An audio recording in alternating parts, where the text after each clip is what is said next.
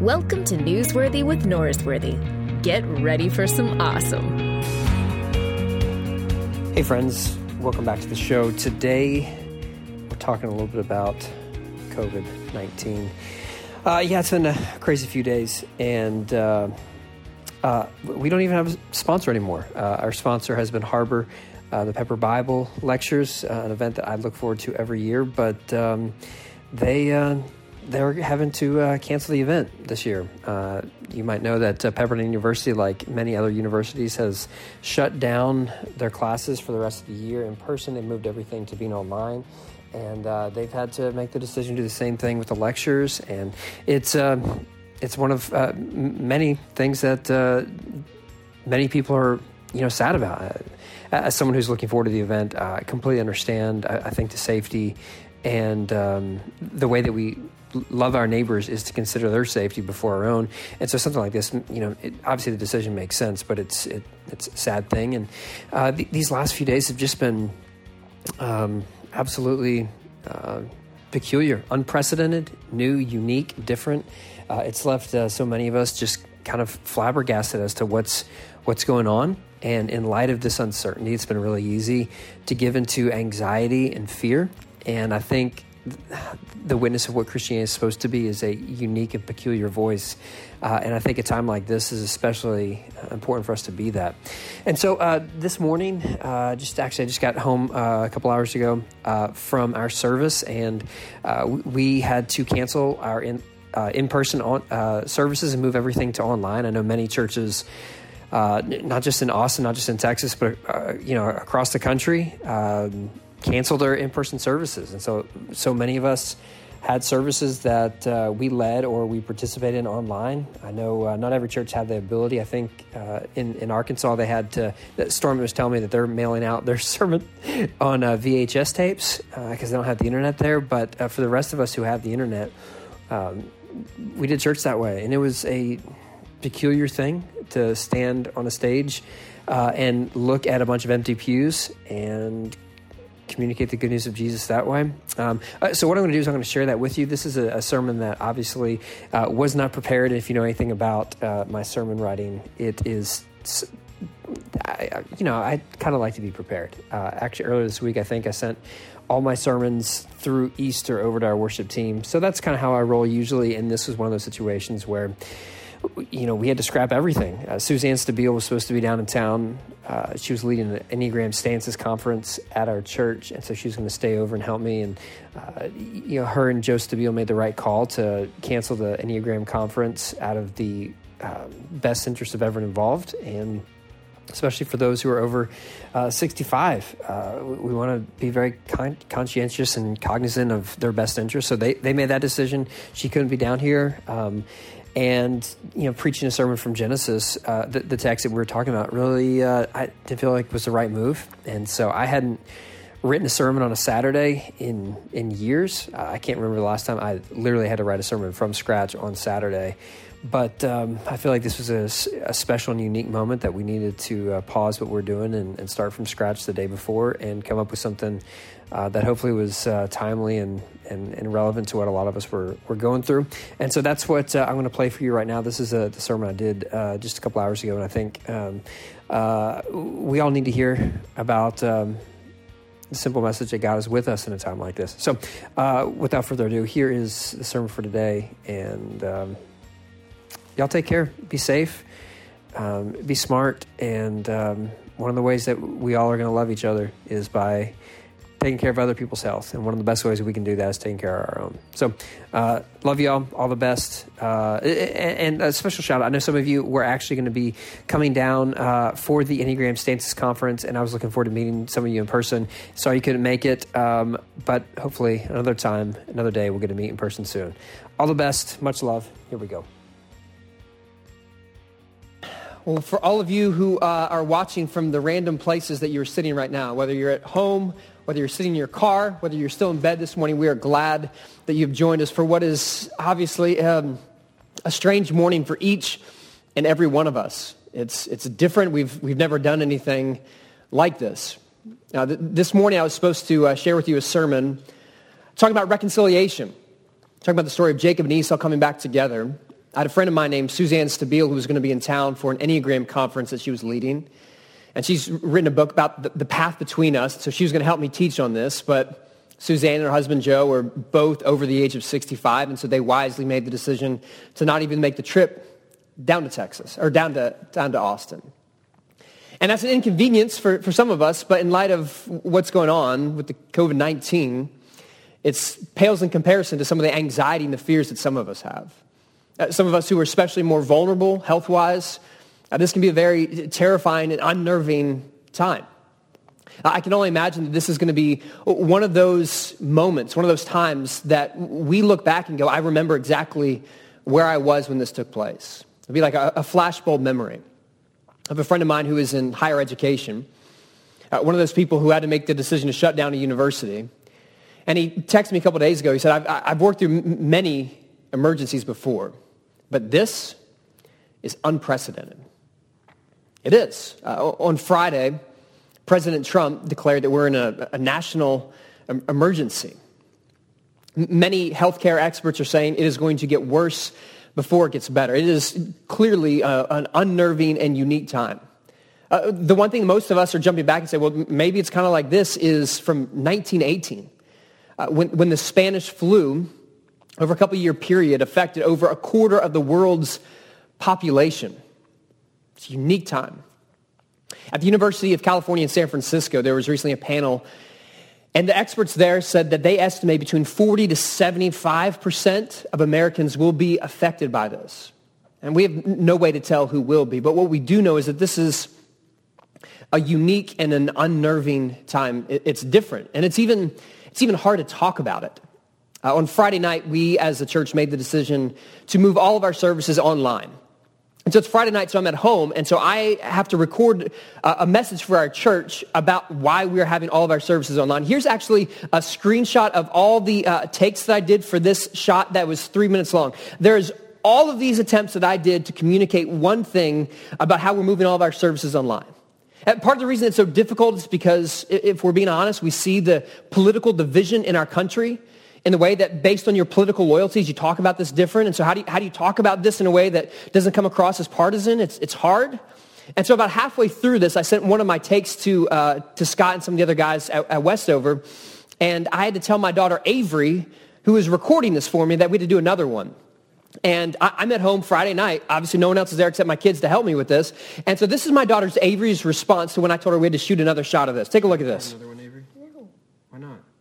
That one was good. Scott says I need to do a different one. Why? I don't know what's happening right there. She's dark. On her side. Oh, yeah, you act way too sad. You act like it's way too serious. It's not that big. So she's saying I'm being way too sad. Um, my bad. Sorry, eleven-year-old daughter. Uh, it, so I, I get, in some ways, this can be a terrifying thing. But there's something we should be reminded of, is that even after what happened in nineteen eighteen, people were still here. That we got through that, and we'll get through something else. And we look to those that, maybe we, we weren't there, but we look to our family and our friends who lived through that. For some of us, it's our great-grandparents who lived through the Spanish flu of nineteen eighteen. Some of us are our grandparents or our parents, or for some of us, it's the executive minister, Scott, that we work with who lived through it. Whoever it was, though, they somehow got through this. And the encouragement for us is that we, too, will get through this. But as Christians, the reason that we believe we'll get through this isn't because we have uh, some great technological advance or because we have the strength inside of us, but because we believe one central truth. And that truth is that God is with us. The central claim of Christianity when it comes to stuff like this is simply that God is with us. There's a story about a group of young Jewish boys who were taken away, and they're raised in captivity. Their names are Shadrach, Meshach, and Abednego, or at least the names that they're given while they're there in captivity. And there's a time they're told that if they don't bow down to these other gods, that they're going to be thrown into a fiery furnace. And Shadrach, Meshach, and Abednego say, even if we are thrown in the fiery furnace, we are not going to compromise what we believe. And the true miracle of that story isn't simply that they get thrown in the fiery furnace and that they live. That's, that's not real, really the miracle from the story. The real miracle of the story is that when they were in the fiery furnace, that there was another person with them. And the miracle that we can all cling to is no matter what fiery furnace that we're in, no matter what situation we find ourselves in, that we're not alone in it, that we are with the presence of a God who doesn't leave us, a God who doesn't depart us. I want to read a section of Scripture to you, and, and as our practice is, would you be willing to stand as I read from God's Word, from Psalm one thirty-nine? The Scripture says this, "Where can I go from your Spirit? Or where can I flee from your presence? If I ascend to heaven, you are there. If I make my bed in Sheol, you are there. If I take the wings of the morning and settle at the farthest limits of the sea, even there your hand shall lead me, and your right hand shall hold me fast. If I say, surely the darkness shall cover me, and the light around me become night, even the darkness is not dark to you. The night is as bright as the day, for darkness is as light to you." The word of the Lord. Please be seated. Scripture says, I, I can go anywhere. I can go to Wuhan, China, and you're there. I can go to Italy, and you're there. I can go to Iran. I can go on a cruise ship. I can go to Washington, D C. I can go to Seattle, and you are still there. And the miracle that we have, the promise that we hold to in a time like this is no matter where we are, physically or emotionally, that God is still there with us. And when God is with us, the way that we respond is different. We don't have to respond with fear. This is what God says to Joshua, Joshua one. Scripture tells us this. "I hereby command you, be strong and courageous. Do not be frightened or dismayed, for the Lord your God is with you wherever you go." You don't have to live in fear or panic for one reason. And the reason is that God is with you. And as Christians, the central understanding of our entire faith is the person of Jesus. And in the person of Jesus, God makes this abundantly clear that God is always there. No matter if we are in a tomb, God is there with us. No matter if we are sinners, God is with us. No matter if we are sick, God is with us. And this is a central reality that sometimes we just miss. Sometimes we miss because we're just distracted. In C S Lewis's Screwtape Letters, Uh, there's this fictional uh, discussion between uh, people who are working against the way of God, demons who are working against the way of God. And one of the, the pieces of coaching that one older demon gives to a younger demon is that if you can't make people bad, simply make them busy. If you can't make them bad, make them busy. And if there's anything that we all are having to experience right now at this time, is we're realizing that our, our schedules are kind of being forced to slow down,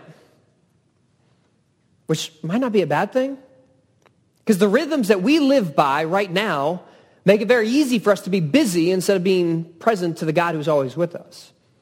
Uh, the Jewish rhythm for how life is is different than ours. There's work and then Sabbath. Many of us just do work and work and work and business and business and business, and we don't ever stop. Uh, there's even a peculiar way that in Genesis, in the first chapter, there is this description of how the world came into being, and there's this kind of this rhythmic poetry that God speaks, creation happens, it was evening, it was morning, and then it was the next day. God speaks, creation happens, it was evening, it was morning, the next day. And even the way Genesis tells time, it's evening and then it's morning, is a subtle reminder that it's rest and then it's work. It's evening, then it's morning. It's rest, and then you go into the world. And some of us are being forced to rest in a way that we haven't before. Everything is put on pause. A lot of stuff has been put on pause. Uh, those of us who are sports fans, all of a sudden, we don't have our normal way of being distracted. My wife uh, says something to me Thursday night. She goes, "Hey, Luke, do you want to watch the game tonight?" I go, "Of course I want to watch the game tonight." But the N B A has shut down. There's no N B A to watch. There's no sporting events to watch. And we're being forced to pause in a way that some of us have never done before. Some of us are realizing that the person who lives in the house next to us is a, actually a wonderful person. We just haven't paid attention to him. And maybe part of what, what's happening right now is we're having to pause as a nation. And in doing so, God is whispering, "I am still here, even if you've been so busy that you miss me." I say, "I'm here, even if you miss me." And maybe that's not the only thing God is teaching us in this. Maybe that's not the only thing God is trying to say to us in the midst of this.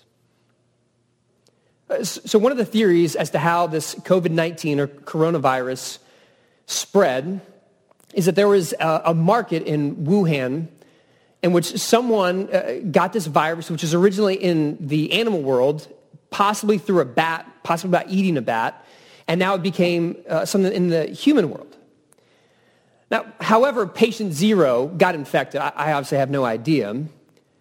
But if you were to tell us a month or two months ago that what one person ate from a market over in China would cause our educational system to come to a screeching halt, that our entertainment world, that our sporting world would have to stop, and that our favorite and most beloved movie actor, Tom Hanks, would have to stop shooting a movie, we'd all go, that's ridiculous. How would something all the way over there cause everything right here to come to a crashing halt? We wouldn't believe it. And maybe what the covid nineteen is screaming at us is maybe something that God was whispering to us all along. And maybe what this virus is screaming at us is the simple message that you are far more connected than you realize. That none of you are as independent from one another as you want to be. And maybe this is something that God has been whispering to us for thousands of years. When Jesus taught his followers to pray, he said, when you pray, pray, our Father. It's not my father. It's not me and the people who are part of my country. It's not just me and those who, who are like me. It's not me and everyone who votes the way I do. It's not people who live in the same church that I do. But it's everyone. Because we are all far more connected than we realize. In First Corinthians twelve, Paul uses the metaphor of the body. So that we are all this body, that we are connected together. And maybe that's a fitting picture for our entire world. Even if we live so diametrically opposed to that. In the Spanish flu of nineteen eighteen, individual cities had their choice on how they're going to respond to it.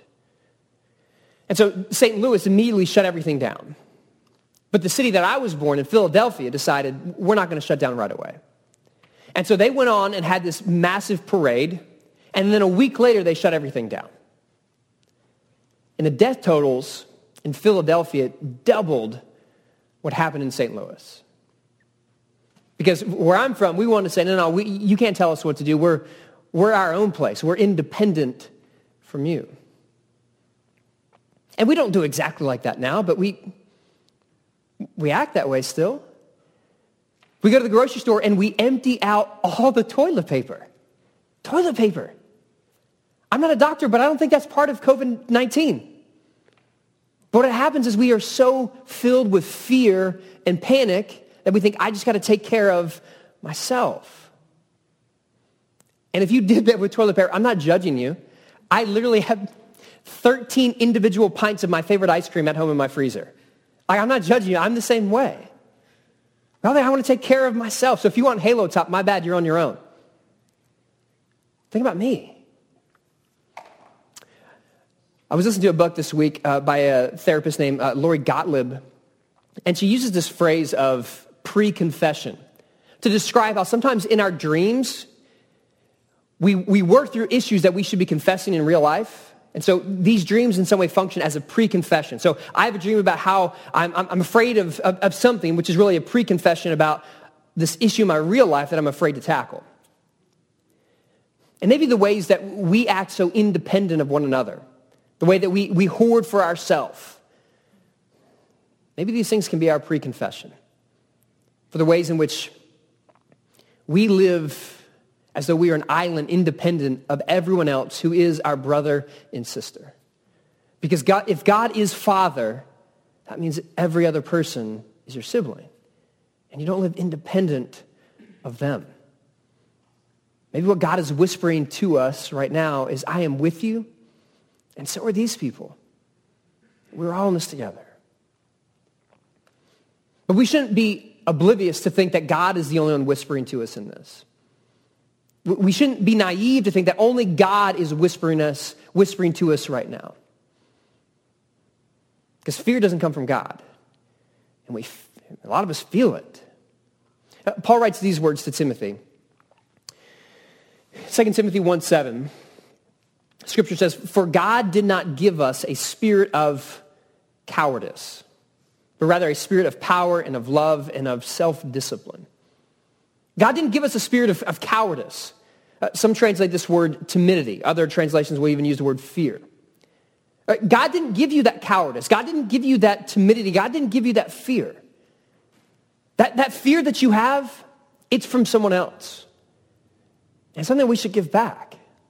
Because no matter what happens, as Christians, we don't live in fear. Because even if the worst thing happens, we don't approach it the same way everyone else does. Christianity has always had a divergent and unique disposition towards our own mortality. In the fourteenth century, there was a Christian woman named Julian of Norwich. She was a Roman Catholic, and she was surrounded by uh, the bubonic plague. Black Death had ravaged where she lived. And because of her understanding of faith, she believed that last rites were an important uh, act for someone to receive before they enter into the age to come. And even though this pandemic was all around her, she was still going out and giving last rites to people, knowing what it would cost her. She, called, she saw what it cost everyone else.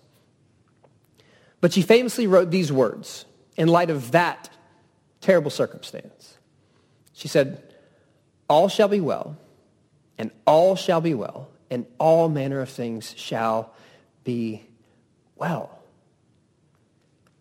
We don't have this spirit of fear because we trust that no matter what happens, God's love will rescue us in the end.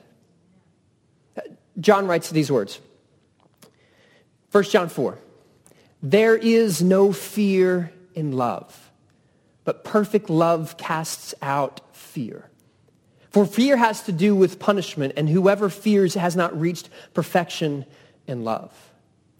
There is no fear in love, but perfect love casts out fear. So my prayer for you, if, if you are crippled by anxiety and fear, what, what can happen? May you receive the perfection that only comes from God's love, so that you don't live out of the fear that says, "I need to take care of myself, I need to hoard for myself," but instead you live out of this kind of love that says, "All shall be well. All shall be well."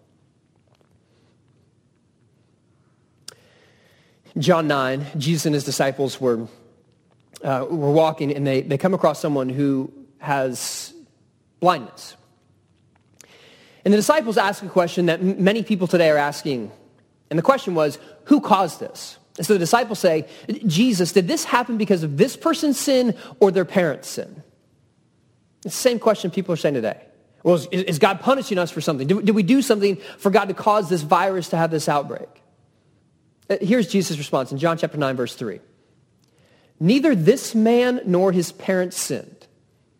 He was born blind so that God's works might be revealed in him." Jesus, you, you want to play this game of who's at fault? I, I'm playing a completely different game. And the game I'm playing is that this is an opportunity for God's work to be revealed. And I'd argue that this too, in this moment, this moment that we will look back on and remember years later from now, is an opportunity for us to reveal God's work. And the way that we reveal God's work is that we live out of love, a love that comes from knowing that God is with us, so that we, in turn, can spread God's lo- love to those that we share this world with. One of the ways that we as a church decided to share God's love is to, to make a, a peculiar decision, so that we're only going to be worshiping online. And we made this decision not because we're afraid, but because we, we have love. And, and, and the best information that we have tells us that one of the, the best ways to love our neighbors is Uh, to minimize how rapidly this thing's going to spread. Uh, there's talk about how there's this big bell curve, and, and the, the higher and the more rapid this thing spreads, it's going to cause our healthcare system to be unable uh, to take care of people, which is true. My, my wife is a N I C U nurse. She's going to work tonight. And the hospital's been telling her, um, we need more nurses to come in, and uh, obviously we need you to have as much as you want. You can come in. We need more nurses. And if you get sick, what we'll do is we will quarantine you in a hospital for a few days uh, so that you don't get anyone else infected. Now, in light of the way that I'm acting when I'm working from home, making my kids take all these videos of me that I'm going to send to church, I think my wife is considering taking more shifts at the hospital just to get away from me. But that's how it works. If we have nurses, we have doctors, we have healthcare workers who get sick, they have to be quarantined. All of a sudden, we have this limited number that is going to be reduced down to I don't know what. And so one of the ways that we can love our neighbors is to, to minimize that bell curve, to, to prolong how this thing goes. But we do this and we do the hand washing and, and we are precautious, not because we're afraid, because perfect love drives out fear, but be, but because we want to reveal the work of God, and the work of God is seen in how we love one another. So may you live from that love. And so now as we, we continue in worship, I want to lead us in that prayer that Jesus taught us to pray. If you don't know the words, I'm going to, have to put these words on the screen next to me. But would you join with me in praying as Jesus taught us to pray? Our Father, who art in heaven, hallowed be thy name. Thy kingdom come, thy will be done on earth as it is in heaven. Give us this day our daily bread, and forgive us our debts as we forgive our debtors. And lead us not into temptation, but deliver us from evil. For thine is the kingdom, the power, and the glory forever. Amen. Thanks for checking out Newsworthy with Norrisworthy. Make sure to subscribe to the podcast on iTunes. Adjourned.